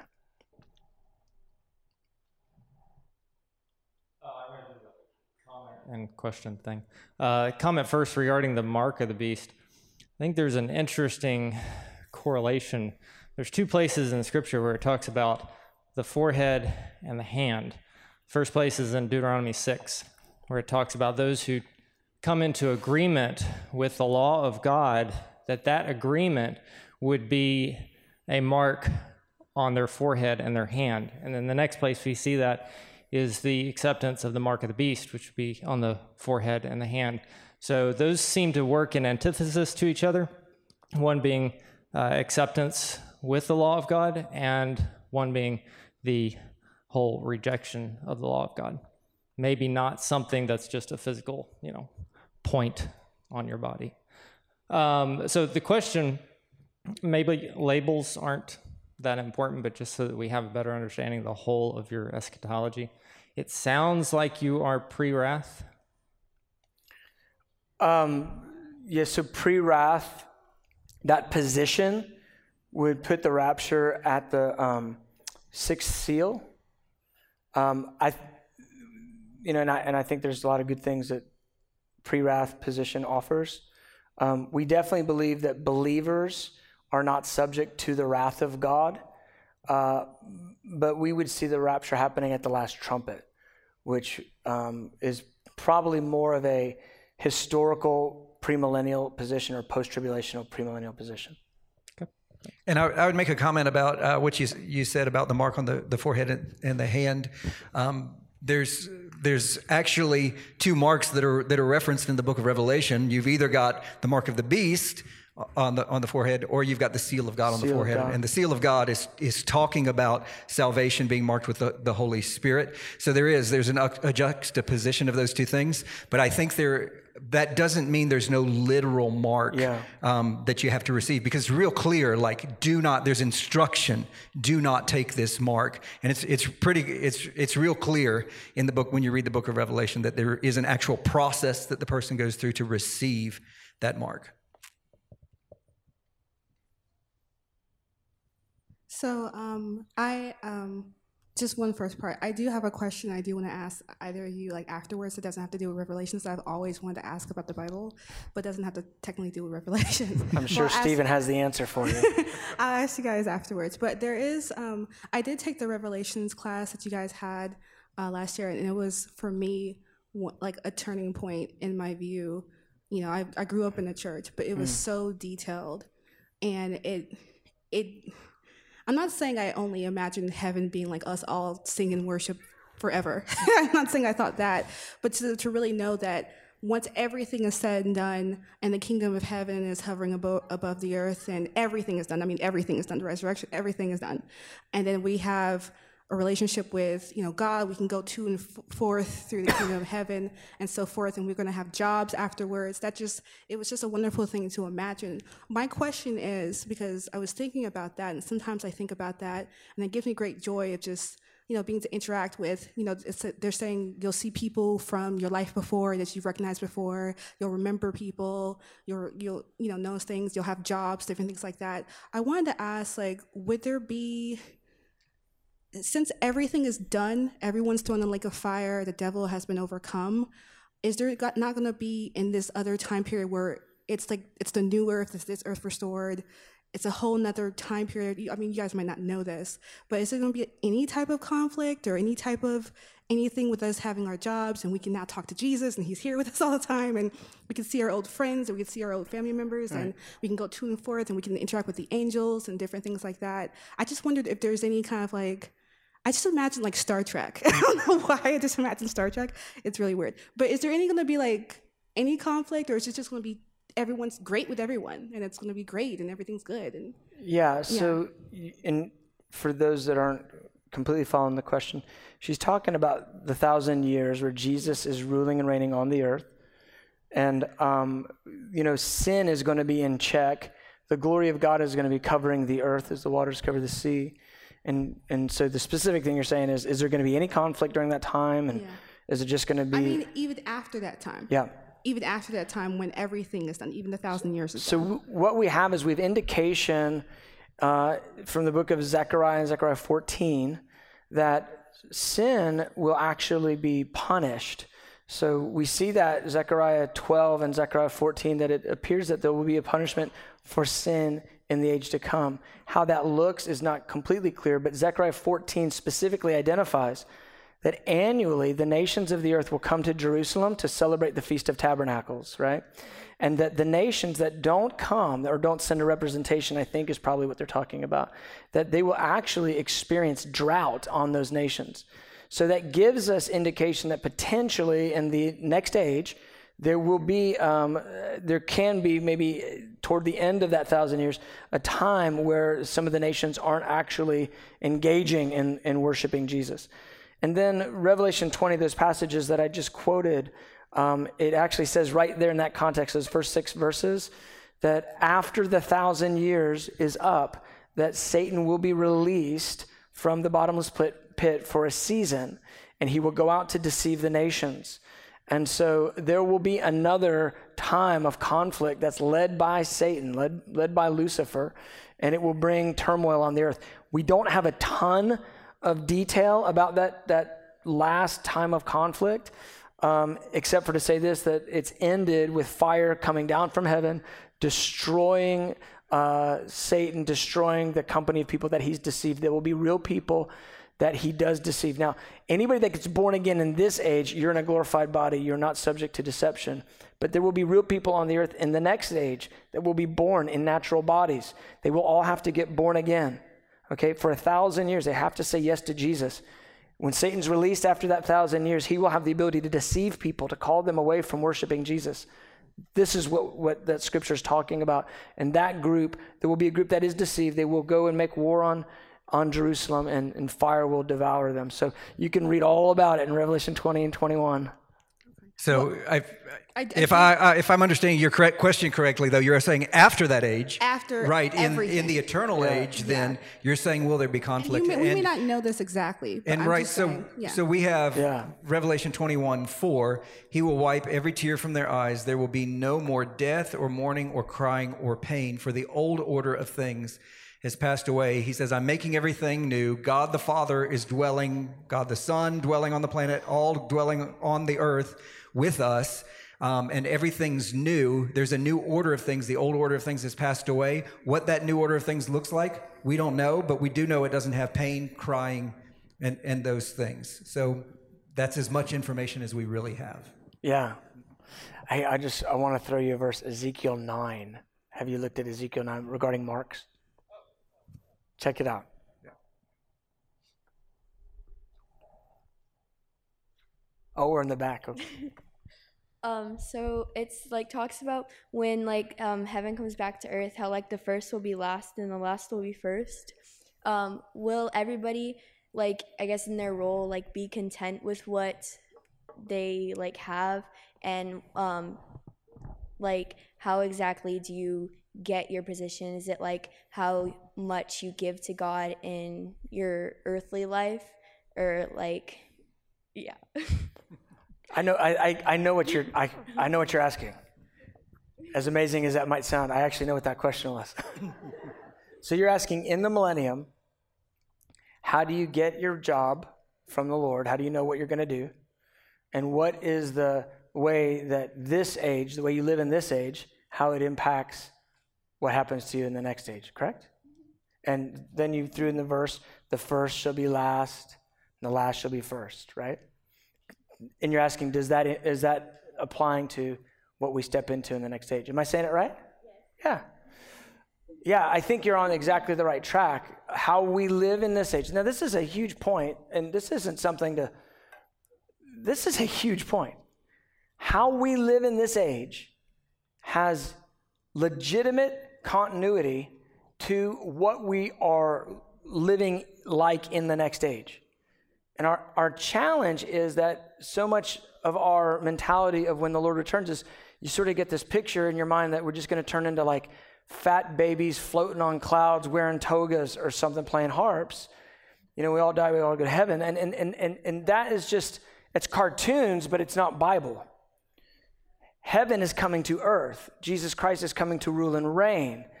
The saints from this age, we will, we will be caught up in there to meet the Lord, and then we will be with the Lord in his coming to the earth. And, and then the Lord will begin to institute his kingdom, his culture, his values across every nation and every government all over the entire earth. And so he, he literally says, like, the meek shall inherit the earth. And what we don't realize is how we live in this age in meekness, in faithfulness, in humility, in love, that impacts how we will have what standing we will have in the kingdom in the age to come. It doesn't impact our salvation. If you get saved, you say yes to Jesus, his blood, his lordship, you're born again, but there is definitely reward based on our works. And so what you're describing is the, the last shall be first. The meek of this age stepping into uh, a role of perhaps authority in the next age. And when you read Jesus in, in his parables and he talks about, you know, those that were faithful in least inherit seven cities, uh, like the parable of the minas in Luke, he's actually he's actually drawing a parable out that's going to play out in reality in the age to come. Like he's he's actually pointing to a real thing. And so yeah, how we live in this age, our faithfulness, our humility, our love, so many of these things, our fasting, our prayer life, all these things, they impact the way our obedience, the way that we will you know, serve the Lord in the kingdom in the next age. So yeah, you're you're absolutely right with that. You want to add something? Yeah, and then the other part of your question was, will everybody be content with the position that they end up in? And so uh, in Revelation 19, when Jesus is returning, it, it describes him and it says, with justice he judges with justice he judges. And then in Revelation 15, you see these who've come out of the great tribulation and they're singing this song. And you would think if these people have just come out of the great tribulation where they've seen their friends dying in all these various situations, they've seen plague, pestilence, war, uh, tragedies, all of these things, you, you might think they'd get before the throne and, and they'd sing, What the heck is going on, God? but they don't. They sing, Great and marvelous are your work just and true are all your ways just and true are all your ways so so in the age to come there will be this acknowledgement of the absolute justice of god in the way that he's given us the position that he's given us but i believe on the front end there will be a sense of mourning for many when it says he will wipe the tear from every eye you know, we, we kind of think as, as, as soon as, as we're with him, then there's no sense of sadness. But Jesus actually said to keep watch and he says, Because I'm coming as a thief. Now, that's kind of a strange imagery for Jesus, right? Have you ever stopped to think about that? No, the, Satan's the thief. He comes to steal, kill, and destroy, right? The fact that Jesus described himself as coming as a thief should make us stop and go, wait, what does that mean? The point is keep watch so that you will not suffer loss when Jesus returns. I'm coming like a thief. And if you're not keeping watch and you're not living a life that's, that's glorifying the Lord, you're actually going to suffer loss at that day. And that's what we're told real, real clearly that everything's going to be t- tested as by fire. Those who've built, their, built on the foundation of Jesus, these guys are saved, but some people build with wood, hay, and stubble, and it all goes up in smoke. Some people build with gold and costly jewels, and it, and it endures through the fire, and they get eternal rewards as a result of that. But most of us are somewhere in between. Most of us are somewhere in between, and some stuff it's going to go up in smoke, and we're going to be like, "Oh my goodness, I can't believe I wasted my life on that." So it's so I believe that everybody's going to be completely convinced that the position that I have in the age to come is absolutely just, yeah. and I am so thankful just to be here. Mm. And yet, at that moment of judgment, there will be that sense of wow, I could have done it differently and I could have had so much more. And so we want to live every day in light of that day, knowing that if we build with wood, hay, and stubble, it's going to go up in smoke. But knowing if we'll build with gold and costly jewels, it will endure into the ages to come. That 1 Corinthians 3 passage he's quoting about the judgment seat, where it says, everything will be tried by fire. And then it says, some will be saved as through fire. They will be saved, yet they will suffer loss. That phrase, suffer loss, which is just an intense phrase to think about. You've just gotten saved from eternal retribution, but you're suffering loss as you're entering into the next age. So intense. Um, yes. Is there any connection and I have heard this referred to as the first resurrection uh, in the passage in Matthew 27 52 and 53 when Jesus died on the cross. The bodies of many saints who had fallen asleep were raised. Coming forth from their tombs after his resurrection, they entered the holy city, Jerusalem, and appeared to many. Is that a foreshadowing of this quote, first resurrection? Uh, is there to be a connection between the two? Because when I think of the first resurrection, apart from who Jesus raised from the dead, that we have, you know, witness of in in uh, the Gospels, I think about those saints that were raised or came out of the grave. Yeah, I, I Thank love, you. I love that passage. I do too. That's why I'm asking the It's, uh, connection.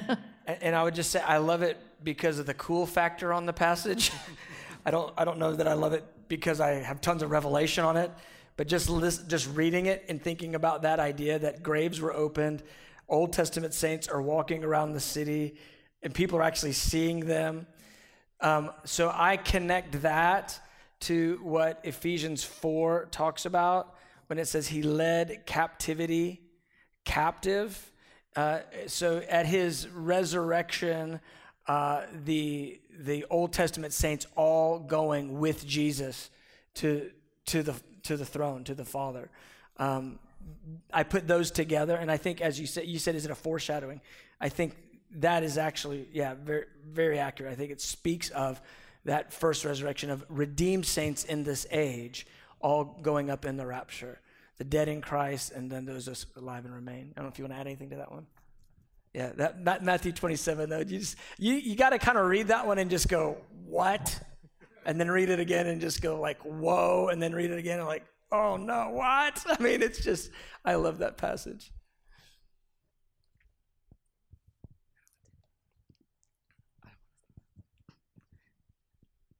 Um, okay. I this is like sleight of hand. what are the other biblical prophecies that need to take place before Jesus returns, like the gospel going forth and the other things you mentioned in Second Thessalonians? Say it again. I'm sorry, I didn't quite catch you. What are the other biblical prophecies that need to take place before Jesus returns, like the gospel going forth to the ends of the earth? Yeah. Such. Yeah, so those you've just you're referencing the two that I said, Second Thessalonians two. We know we have the apostasy has to happen. We have the uh, abomination of desolation with Antichrist being revealed has to happen, and we have the gospel going forth to the ends of, of the earth. Those three uh, are are the three that I point to. I don't know if you want to add to those three. Well, there's actually probably a ton, and as you study the scripture, you'll you'll come across them. Like there's things that has have to happen with Antichrist. Um, so there's there's lots and lots of things. Probably too many to talk about, but but those the ones that are that Paul points to is these are indicators. These are how you can know.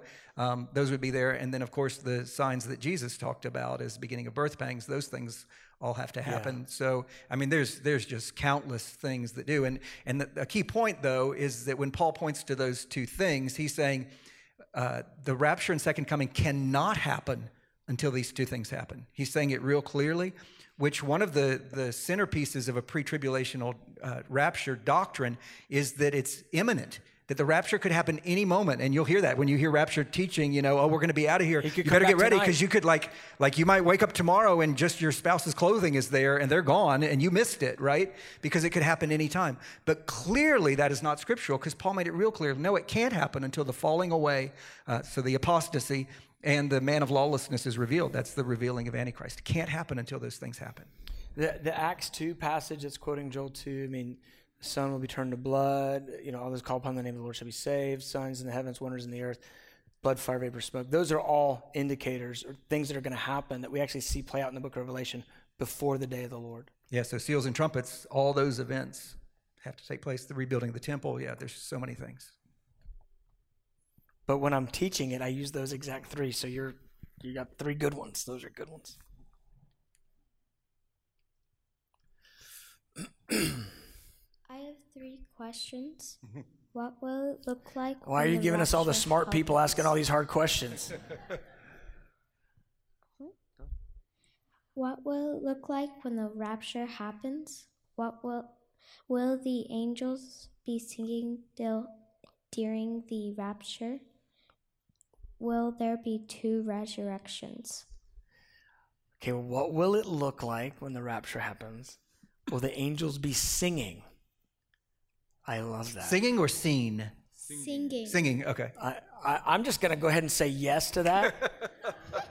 Not because I'm for sure on it, but I think so. That sounds right.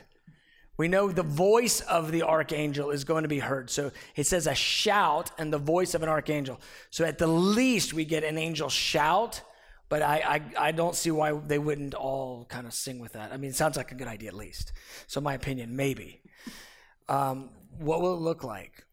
Well, there's the dynamics of the rapture are, are actually really fantastic. Um, Psalm 19 says that like the the sun circles the earth or the earth or circles the sun I should say so is the bridegroom coming out of his chamber and so when you think about all the saints all the angels there's fire in the sky there's glory in the sky and the bible tells us revelation 1 7 says every eye that's every person's eye, will see him when he comes. And then the Psalm 19, it indicates he's going to be seen all over, just like the sun would be seen. You, you have an entire procession of Jesus in the sky with fire, with angels, with glory, all happening. And that all happens before he lands on the earth. That's just all in the air. In Matthew 24, he says, The sign of the Son of Man will appear in the sky. And that what is that sign? That's all of that. Saints and angels and fire and glory when the Lord's coming with the voice of the archangel and the trump of God. It's going to be awesome and powerful and glorious. Fantastic. So yeah, that I mean, and that's I'm doing it no justice. It's going to be a thousand times better than what I just said. And that'll all be in the air. Okay, so that'll be happening at the rapture. I, I'm going to go on record and say I think they're singing. what was the third one? Will there be two resurrections? I'll flip you that one because you're going to have to go late. Yes. So, so just real quick, uh, it, it says right there in the passage that you're referencing in Revelation 20, this is the first resurrection. Right before it says that, there's a, a parentheses, a side note where he says, the rest of the dead did not come to life until the thousand years are over. So the unrighteous dead don't come alive at during the rapture. So during the rapture, the dead in Christ rise. It's real clear the dead in Christ rise, but the dead apart from Christ do not rise at that point. They they arise after the thousand years are over, and then there's a judgment of those unrighteous dead. So, yes, there is a second resurrection. Second resurrection, right before what's called the Great White Throne Judgment. Great question. Those are great questions. This group over here on my left has a lot of zeal. These two. There's lots of zeal coming over here. Right over here. Give these two. They're really fighting for your attention. Hello. Hi. So, um, I was rooting for you. Thank you. That whole time you're like, come on. I really appreciate that. I have two questions. They're kind of wordy. for those who don't receive the mark of the beast, do they all die? Like, how do you survive during that time? Is it like God providing for them, like the Israelites in the wilderness? Um, and the second one is, what is the deal with the beasts? Like, there's two beasts and the exchange of one beast to the other and the power. Um, and the lady that sits on the second beast, what is what is that about? Yeah, good. So we'll be here till about 1 a.m. just rolling through all the details of the Babylonian harlot. Um, give me the first one again. Um, for those who don't take Yeah. the mark of the beast, um, do they Good. all die? So you have two groups that don't take the mark of the beast. Okay? Believers. And then you have this group that we call resistors. And the resistors, they aren't saying yes to Jesus, but they're not saying yes to Antichrist either. Okay?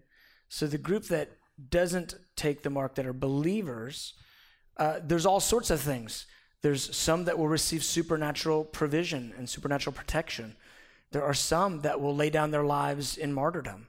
Uh, I think there's going to be a, a whole spectrum of experiences from some that have dramatic encounters of suffering to those who have dramatic encounters of deliverance. And, and what we have uh, explained to us is that through fire, our faith is purified and, and, and, and, and made, you know, beautiful.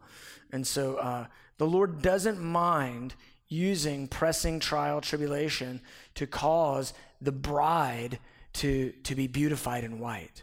And, and so, you know, that's a really unpopular thought in America. In America, we're like, did you just turn the air conditioning down two notches? Because it is hot in here, or cold, too cold in here, or whatever. We're like, we offend, we get offended over the least little thing.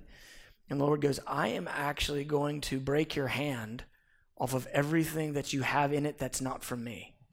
He has no problem doing that. And so that's the reasoning for the Lord allowing believers to go through the pressure. It's a purifying. Uh, Daniel, uh, oh, I got it wrong the other day. It's Daniel 8, right?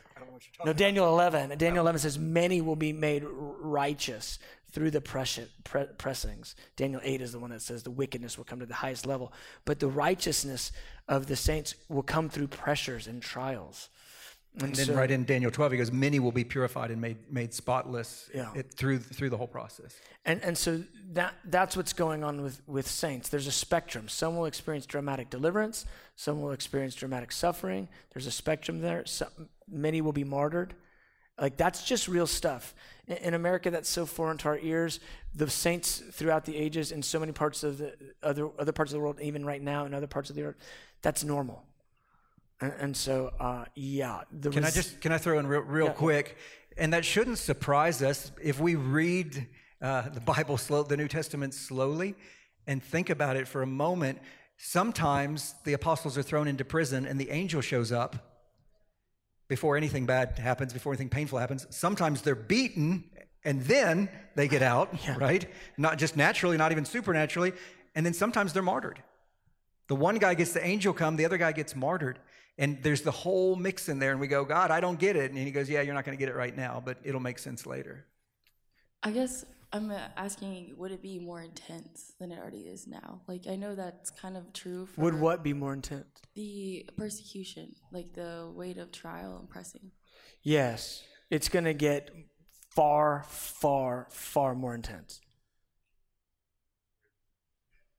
Yeah, I mean the the you know, what Jesus said is the worst time of tribulation the earth has ever seen.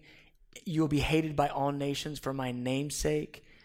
Uh, what's going to be codified into law is putting to death Christians.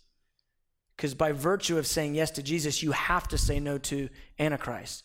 Well, saying no to Antichrist will be under the threat of death. Not just can you get your money, but you're not allowed to live. And so, very, very similar to what our brothers and sisters in North Korea are going through right now. If you say no to worshiping, you know, uh, the emperor, you're in jail or put to death, or in jail and then put to death. So yeah, it's going to get far, far worse. The pressure will be far, far more intense. I know I didn't touch the, the, the Revelation 17 you're quoting is the Babylonian harlot. That is like such a big question, but I'll just give it to you. I'll give you a real quick one. That woman represents the sway of the spirit of the age that will ultimately bring forth Antichrist. That's, I mean, just the, the, most succinct way I could say that. And then it's real clear that the two beasts are Antichrist and the false prophet. Yeah, so he will have a main guy that's doing signs, wonders, and miracles in his name. And then that guy will have many false guys under him.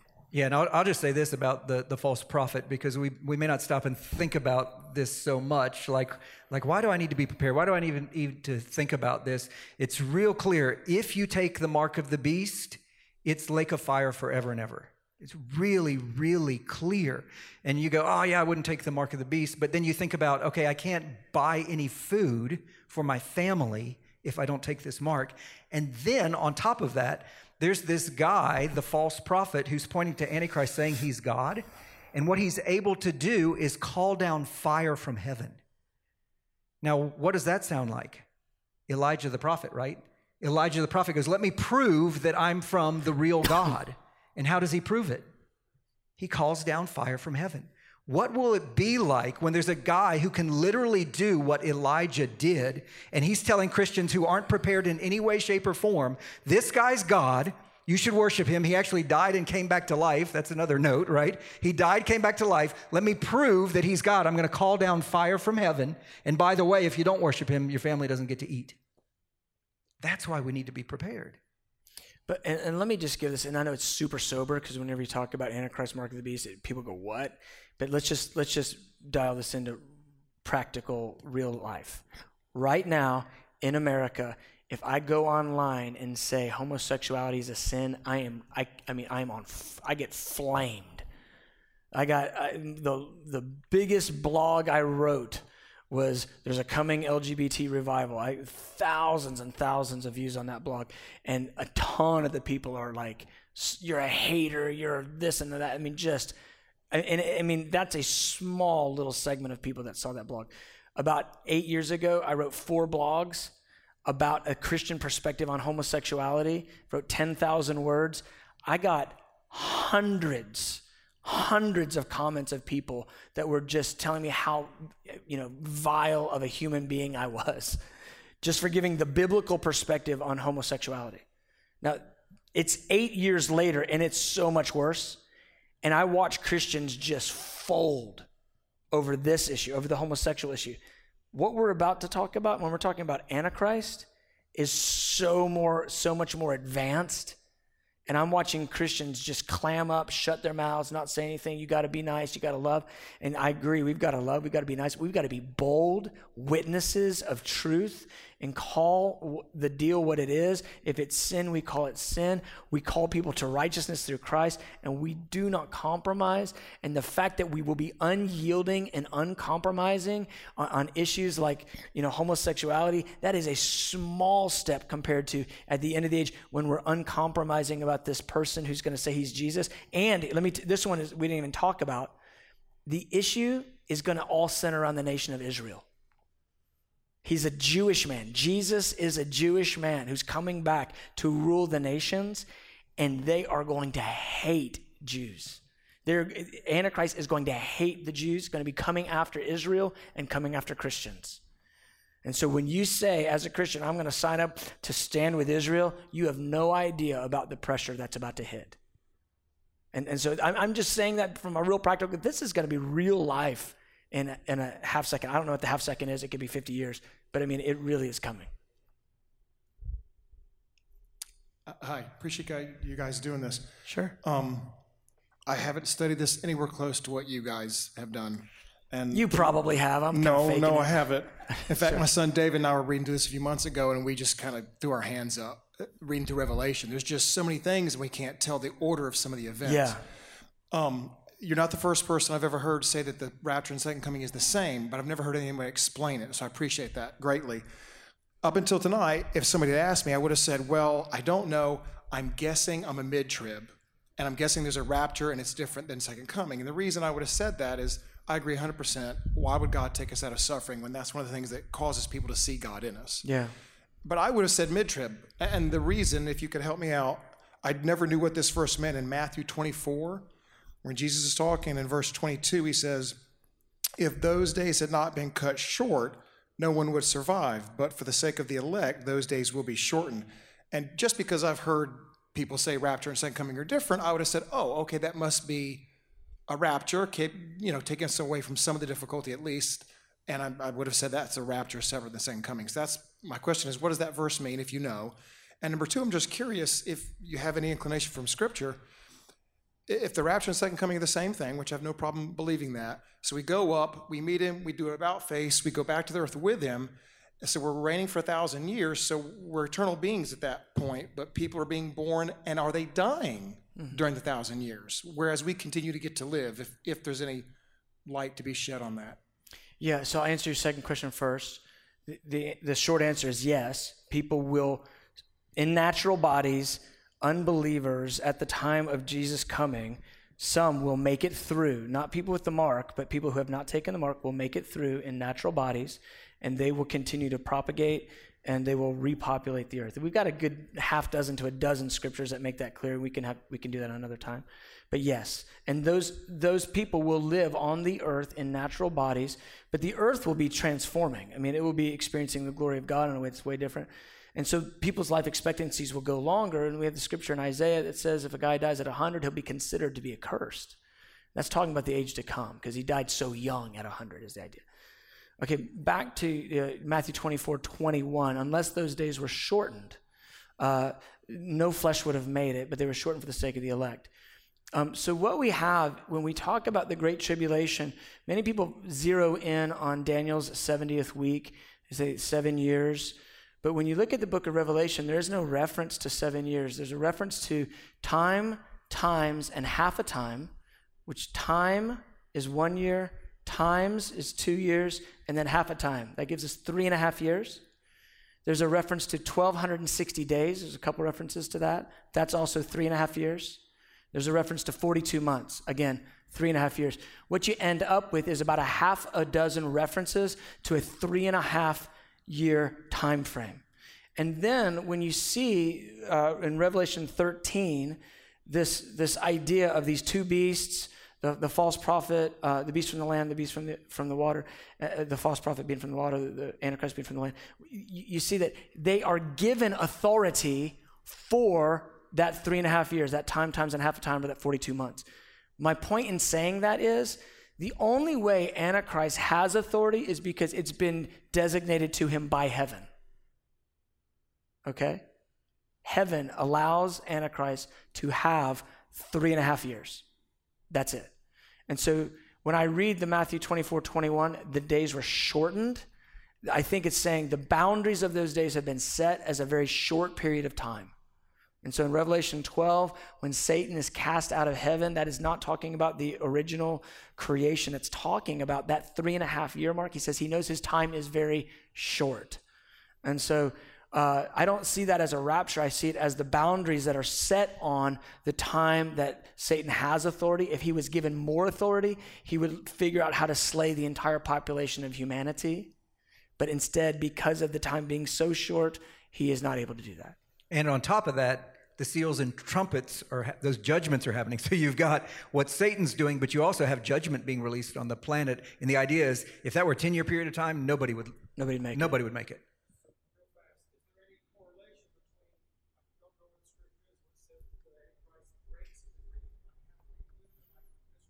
That's Daniel 9:27.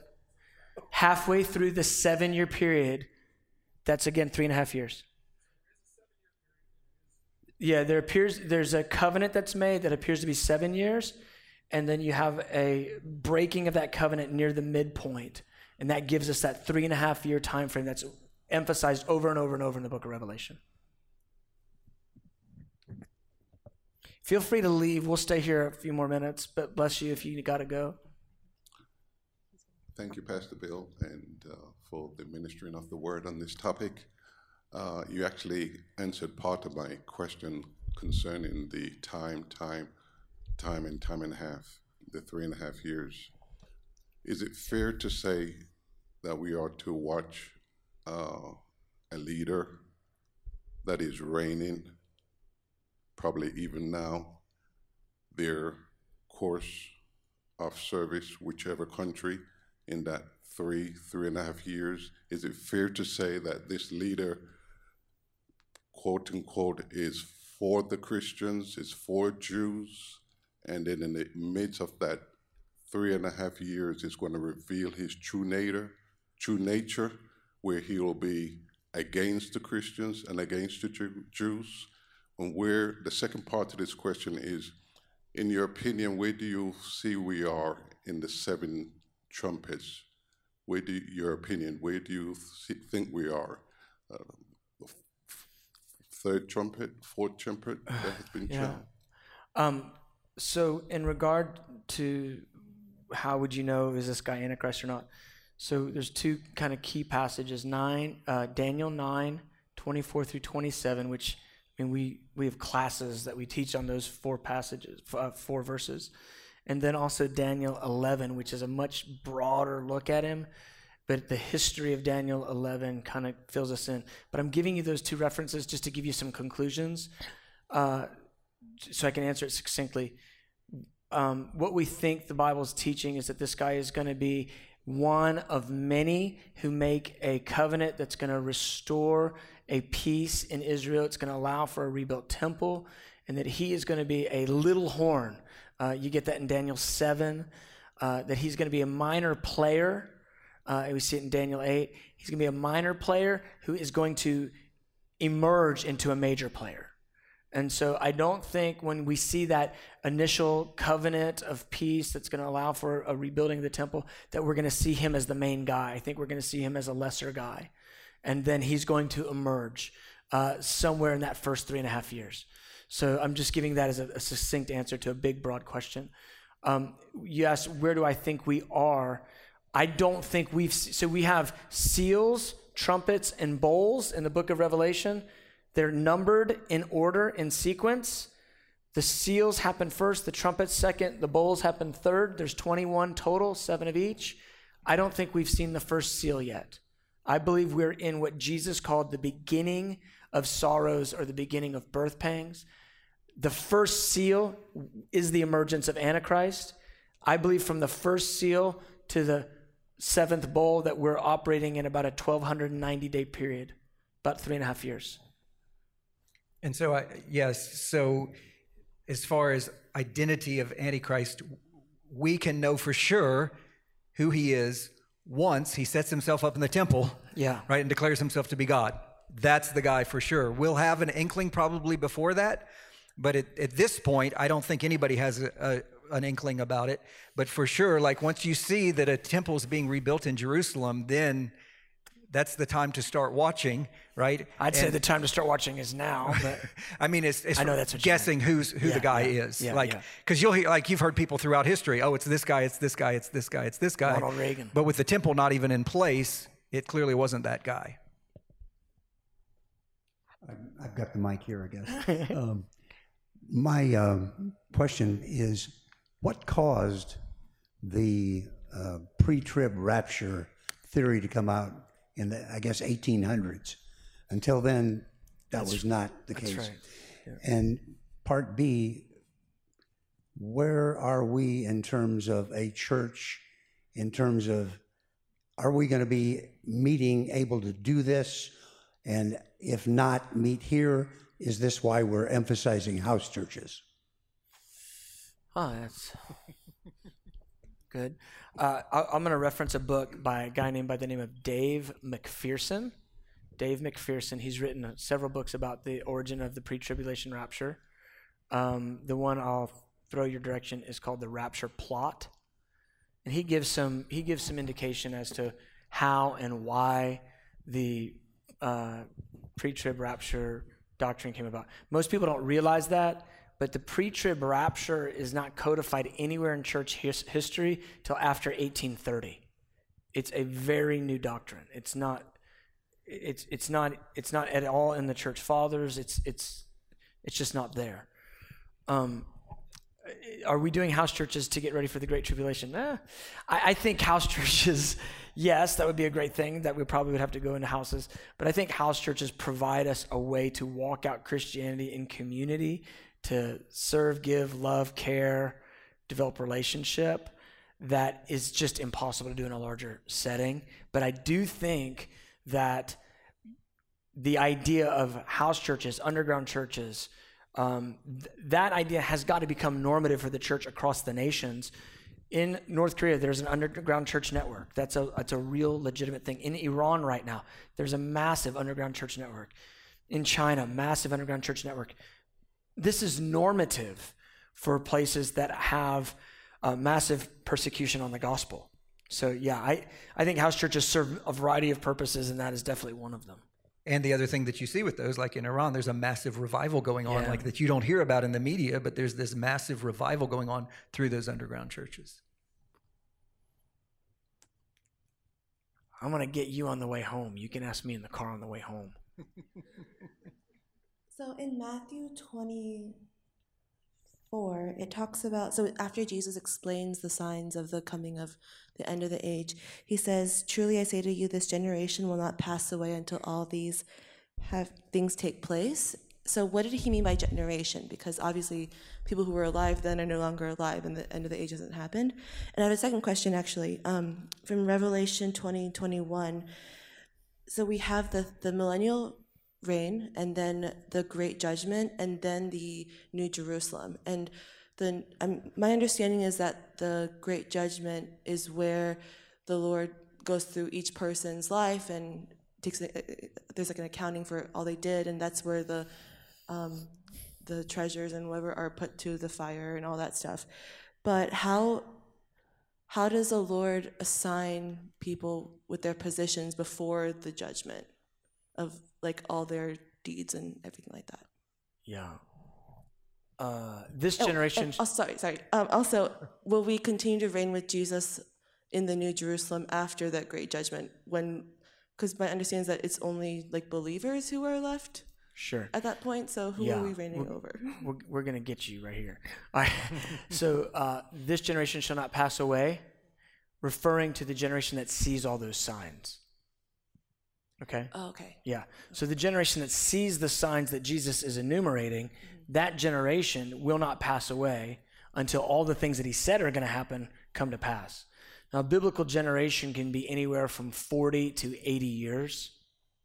When you look at the way, because in, in the way you, the way we derive that is by looking at the genealogies, and, and so then they'll count 14 generations here or 20 generations here, and you have to do the math on it a little bit and figure out how many years was that, and then what's it actually utilizing. So this word generations isn't a distinct number, but it's anywhere between 40 and 80 years, biblically speaking.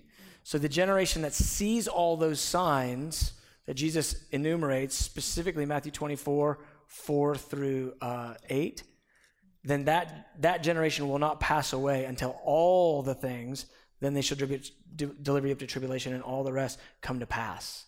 Okay. So I think that's where, that's how we get, how that's going to work out. And then great white throne judgment. Okay. So do you want to do this? Go ahead. I, I was just talking a ton. Go ahead. No, that's fine. Uh, so there's actually more than one judgment that's described in, in Scripture. So for sure, there's the great white throne judgment. But remember, there was a, a resurrection, right? And there's ruling and reigning with Christ. Like those those people have already been through a judgment to get to that spot, right? The resurrected saints. Jesus says uh, it says multiple multiple times his reward is with him when he comes, and the rewarding happens with judgment. That's like you don't get a reward until you've been judged, right? So there's a judging when he when he returns. Uh, and then after at the end of the, the thousand years, there's a judgment where the unrighteous dead come to life. And probably those who died during the millennium are also judged at the great white throne judgment. But there's previous judgment. And you get real clear in Matthew 25, you get the sheep and goats judgment happening there. So it's clear that there's more than one time of judgment. You only go through judgment once yourself. But there's different times that judgment takes place. Multiple judgment events. Right. So after the great white throne happens, we enter into the eternal age. And yes, after that, everybody that's left are all redeemed and all glorified. And you had Adam and Eve were basically ruling over the planet without other people under them, right? So I don't know all because we don't get to know. He says there's a whole new order of things. We don't know what that looks like. We're not given the details, but we know we'll be ruling and reigning beside him.